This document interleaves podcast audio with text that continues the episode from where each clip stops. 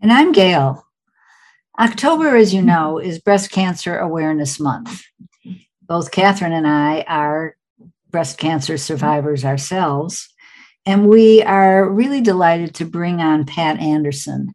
Pat is 89 years old, and she knows all too well the consequences of being a breast cancer survivor. For too long, only post mastectomy options were offered to breast cancer survivors, the only post mastectomy options that were offered to breast cancer survivors have been heavy silicone prosthetics or surgical reconstruction. At last, a survivor has stepped up to create another option. Born in Minnesota, Pat now lives in Escondido, California. She was three years old. When she was three years old, she exhibited a special attraction to fibers and has been a textile designer working with fibers through spinning, weaving, knitting, and sewing her entire life. In her early 20s, she took advanced tailoring classes and became interested in weaving. In 2006, Pat underwent surgery for bilateral mastectomies. Pat, welcome. We welcome you. Thank you. We're so happy to have you on Women Over 70 Aging Reimagined. You certainly have been reimagining your life as a textile designer since you were very young. So let's start by telling us how you found your interest in this art and where it's taken you. Actually, I can't remember when I found my interest. It's always been there. Mm-hmm.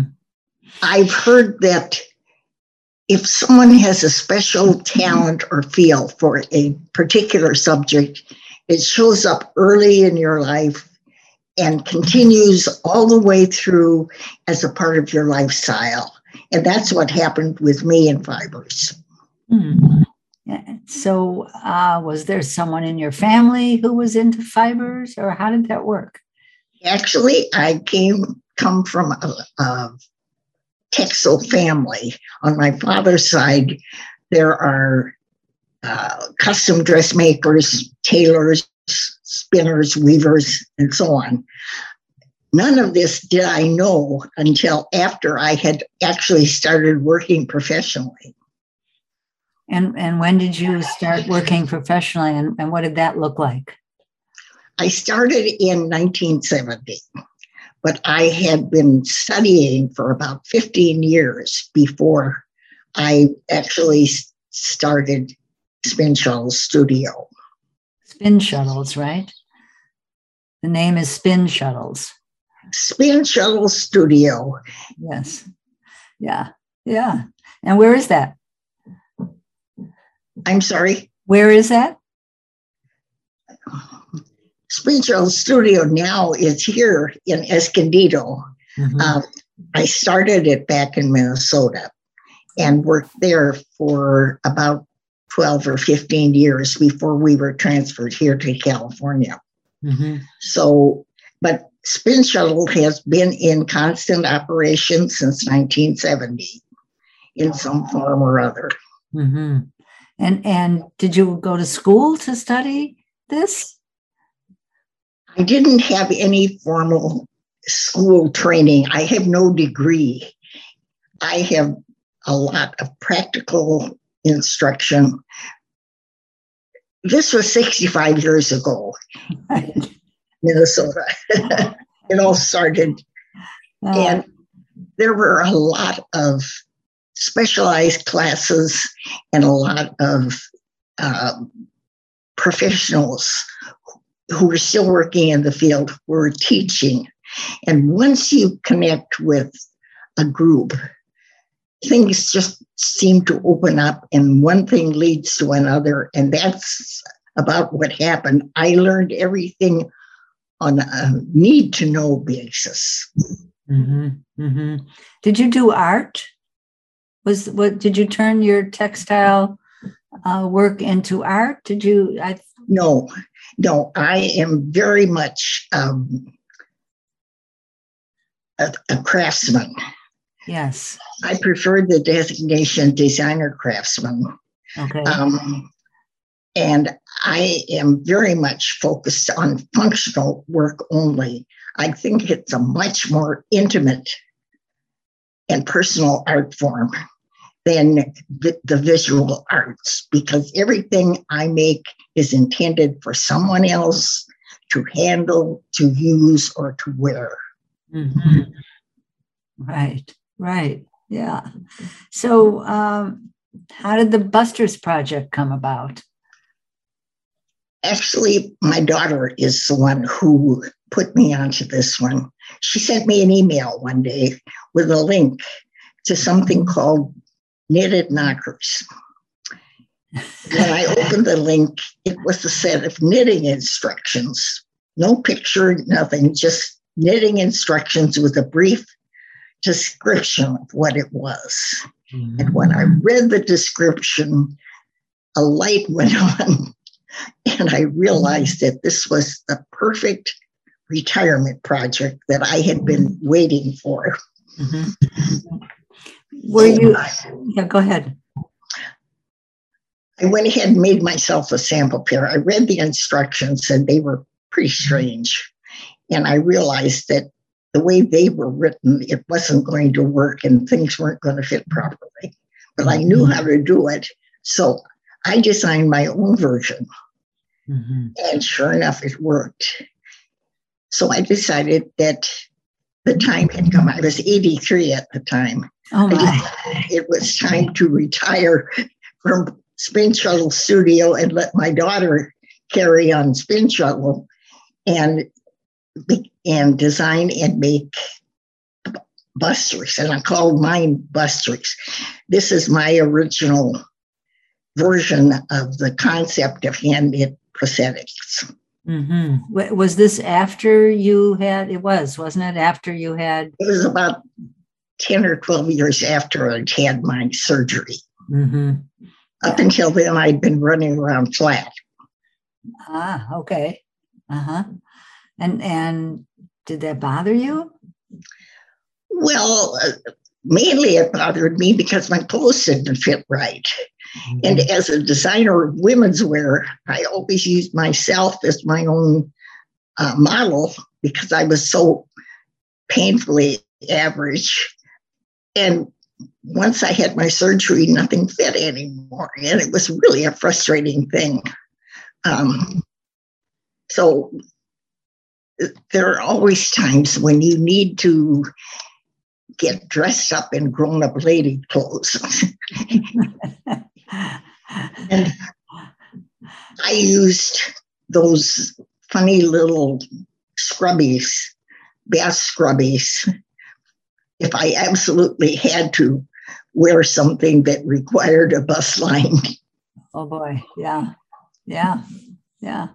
So you were personally interested in this for sure when you when, exactly. Yeah, yeah, and and so um, tell us a little bit more about how you got started with it. I'm sorry, I didn't catch that. Tell us a little bit more about how you got started with it. Well, the first thing I did was to develop the pattern mm-hmm. and perfect that. I spent a whole year getting everything set up and getting all my ducks in a row before I introduced them as busters in uh, January of 2017.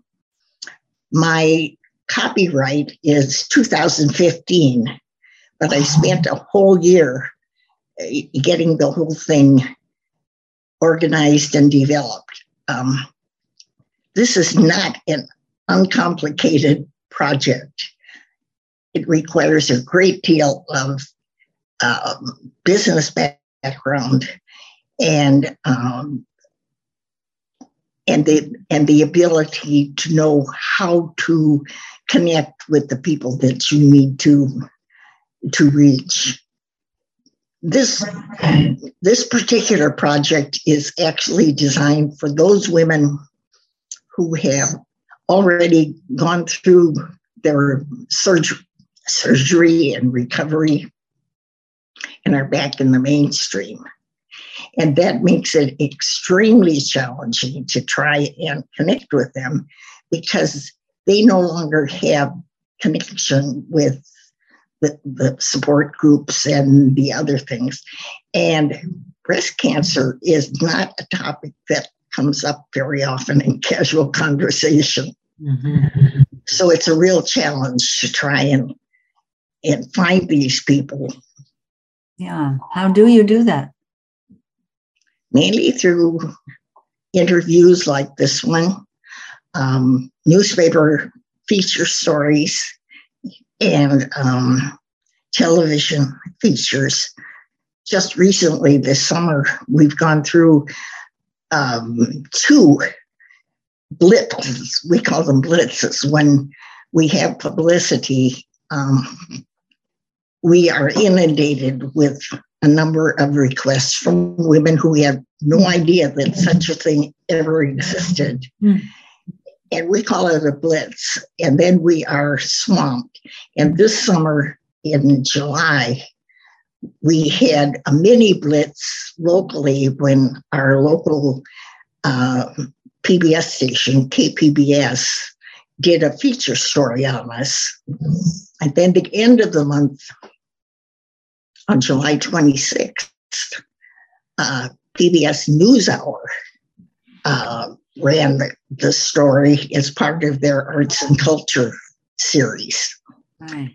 And at that point, I was inundated with about 500 requests for busters. So, Pat, are you serving women 70 and older? Do you get many requests from women in that? Most of my, yes, most of my requests come from women in their 80s and 90s. Really? Um, younger women tend to go for reconstruction, but uh-huh. we older gals have, most of us haven't had the option or have decided against it. So most of my mm-hmm. recipients are are in their 80s. Mm. That's fascinating because, uh, you know, I hear these casual comments from people like, well, why would anybody want to do something like that when there's when they're so old? You know, it's just kind of like dismissive of of uh, women's how we present ourselves, how we want our clothes to fit, how we want to feel about ourselves. Mm-hmm. I'm 89 and I still fuss with my hair and my makeup and so on. You know? Right. Of right. course, of course. When yeah. when you and I talked, you you said number one that finding the recipients was difficult, but then how do you go about making the busters? and and everything else around fulfilling these requests. I mean, you're you something like twelve hundred of these pairs have been. Actually, there's now fifteen hundred pairs out. Really? Wow. So, who, when you said who's the we, who's involved in the in creating these and produce the production? Well, actually, this is more or less a one pony circus. I do this mostly by myself, um, but I do have help with the knitting. When we have a blitz or when our inventory needs to be boosted, I have two other uh, people on my team, Pat Mahler being one, uh-huh. and Jan Lilly being the other one, who helped me keep the inventory strong so that when we do get a blitz, we're at least partially prepared to meet the demand. Mm-hmm. So when my knitters um, bring me their busters, they bring them to me like this. They are unstuffed and tagged and with the, the tag can you hold it up a little bit more so we can? Yeah. The, the, the name of the person who made them. And we put them oh. in these plastic sandwich bags mm-hmm. to keep them clean. Fibers tend to attract soil and dust. Mm-hmm. And one of the things we are very careful about is making sure that everything is kept as clean and as sanitary as possible. Uh-huh. So they bring them to me like this. And from then on, it's all up to me. I get each pair and stuff them. and put them in this plastic sleeve with the uh, instruction sheet and seal them up and put them in my inventory drawer. Then, when I get an order, I simply go to my order book, go to the inventory, find the right size, and make the label. And this is the way they are sent. I use these pretty pink and white uh, envelopes. These are presents, after all. These are gifts from one survivor to another. Mm-hmm. I also add that everybody involved in the project is a breast cancer survivor who has had busters. Oh. So this is entirely a breast cancer survivors movement. Uh-huh. And are they volunteers? I'm sorry? Are they volunteers? They're all volunteers. The, the whole project is volunteer and nonprofit. You said there was uh, there were some ethical, legal, and professional uh, requirements attached to doing this. Can you? That's right. Well, I get a lot of inquiries from hobby knitters who would like to have my patterns so that they can make tons of busters for me. Mm-hmm. There's a big difference between hobby knitting and a project like this, which I usually refer to as a studio project. Um, hobby knitting is done always for the benefit and pleasure of the knitter. Studio work, on the other hand, is always done to create something of value for someone else. Mm-hmm. And the ethical, legal, and technical requirements are much higher. Mm. Uh, when when you're when you're doing something and giving it to or offering it to someone else, whether there's money involved or not, ethically you are really required to produce something of real value. Mm-hmm. Mm-hmm. So, so do people do people um, how do you size them for people? These are scaled to fit the commercial bra cup sizes. There are commercial standards that all uh, uh, manufacturers adhere to. And busters are sized to fit properly into the commercial bra cup. So oh. if someone uh, contacts me, I tell them to check the cup size in the bra that they intend to wear. Mm-hmm. And then I send the size to fit that bra. Mm-hmm. mm-hmm. Are there different colors? Oh, yes. In fact, this is the whole the whole thing. Um, I always choose soft, feminine pastel colors. Mm-hmm. Um, sometimes we use the um, ombres if they are subtle enough. Um, but most of the time, they're just plain pastels mm-hmm. in all sorts of different colors. I have to admit that the colors and patterns are actually more for the benefit of the knitter than they are for the recipient because knitting all the same color all the time gets really boring. Yeah, sure. How long now, it- uh, do women pay for these? Are you?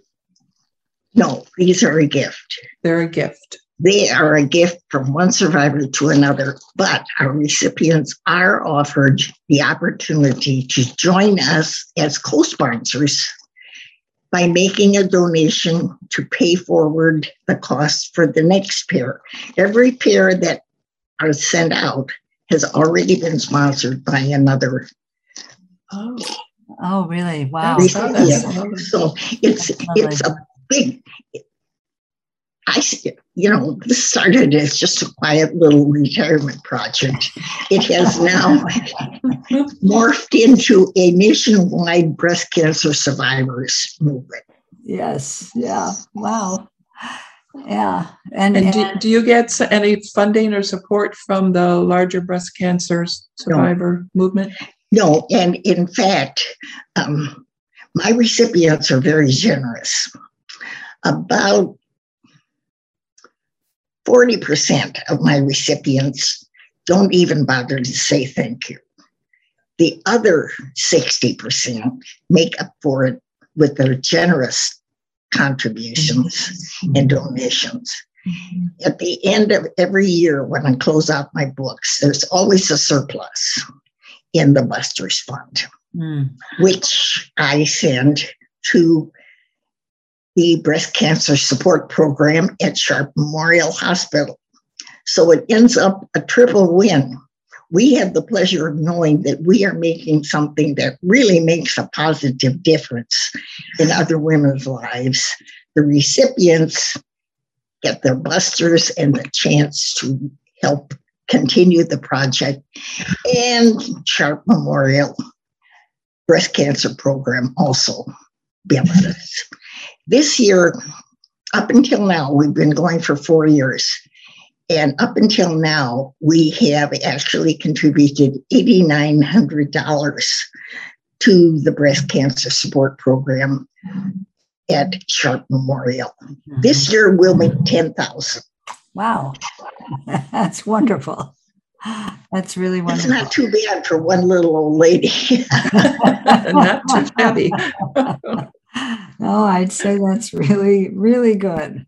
And and uh, so, what's your intention with this, Pat? Do you have any thoughts about how to keep it going, or uh, do you intend to keep going with it? What? what, what well, I'll keep going as long as I can, mm-hmm. but I am smart enough to realize that you know at my age something could happen. I could go poof at any minute. So I do have um, the backup plan in place. Jan Lilly will take over the responsibility of the knitting, and Pat Mahler will take over the business part of it. So we will keep going. The Busters project is going to keep on. Yeah. Didn't you tell me that you that a lot of people would like to help you, however, you like to keep it local? Well, the main problem is that this is a personal project that is being sent out under my name. Mm-hmm. And since that's the case, all the vetting and labeling and packaging and everything has to be done under my supervision. Mm-hmm. So it has to be done here locally so that I can I can do that. Yeah. Okay. So you use local knitters. Yeah. Uh-huh. And that's hard to find. Mm-hmm. You know, I'm, all my knitters are vetted master knitters. Wow. And um, there aren't a whole lot of them out there, especially those who are survivors. Mm-hmm. Yeah, right. So, what part of this whole business enterprise um, do you do like most to do? Oh dear. Well, of course, I, I do enjoy the knitting. I think that the part I like the best is the personal contact I have with every single recipient. Mm-hmm. They send me emails and I answer, and then we go around and around. Sometimes there are three or four going back and forth.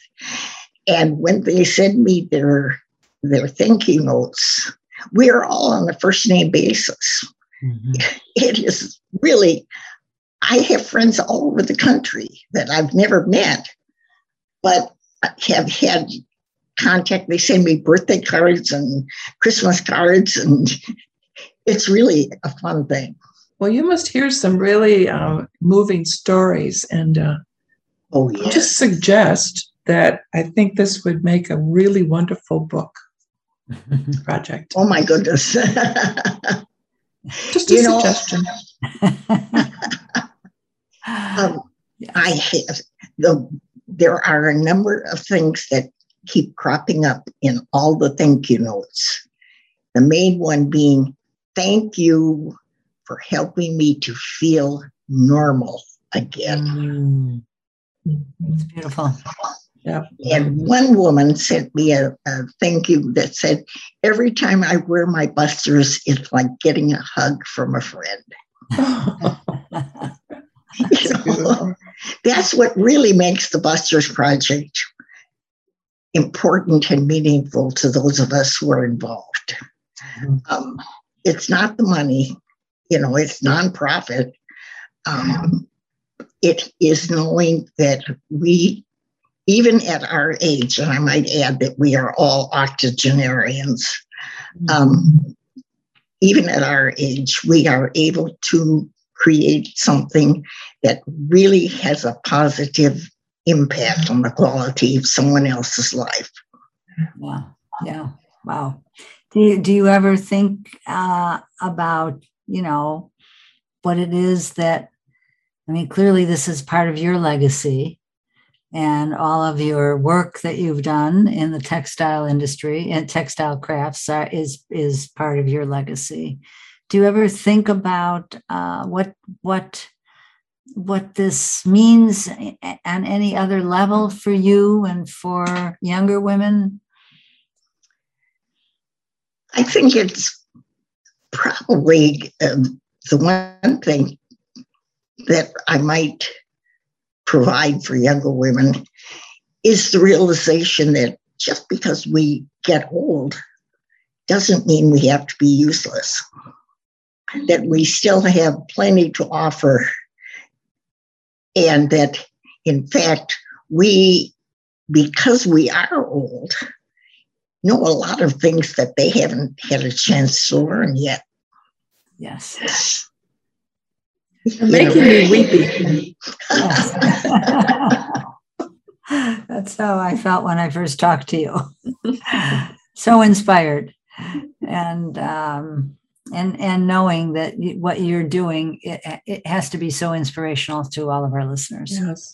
So um, we would like to as as uh, gail mentioned she and i are both breast cancer survivors. And so this is a, you know very personally important to us as well and so october is breast cancer awareness month and women over 70 is making a commitment to contribute 20% of the donations that we receive for women over 70 uh, during the month of October to the Busters Project.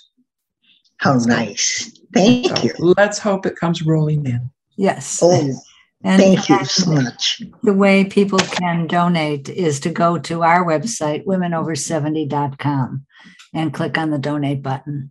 And we'll be keeping track of all the donations that come in as of tomorrow. And I would like to remind everyone that if they are interested in requesting a pair of busters, they can send me an email at spinshuttle at gmail.com. Spin Shuttle Studio. Spin Shuttle Studio, one word, at gmail.com. And I will be sure to answer their email. All right. Sounds wonderful. Well, thank you so much for sharing all of this with us, Pat. We wish you continued good luck and a long life so you can continue to do all this good all over for people. So. Thank you. It's been a real pleasure.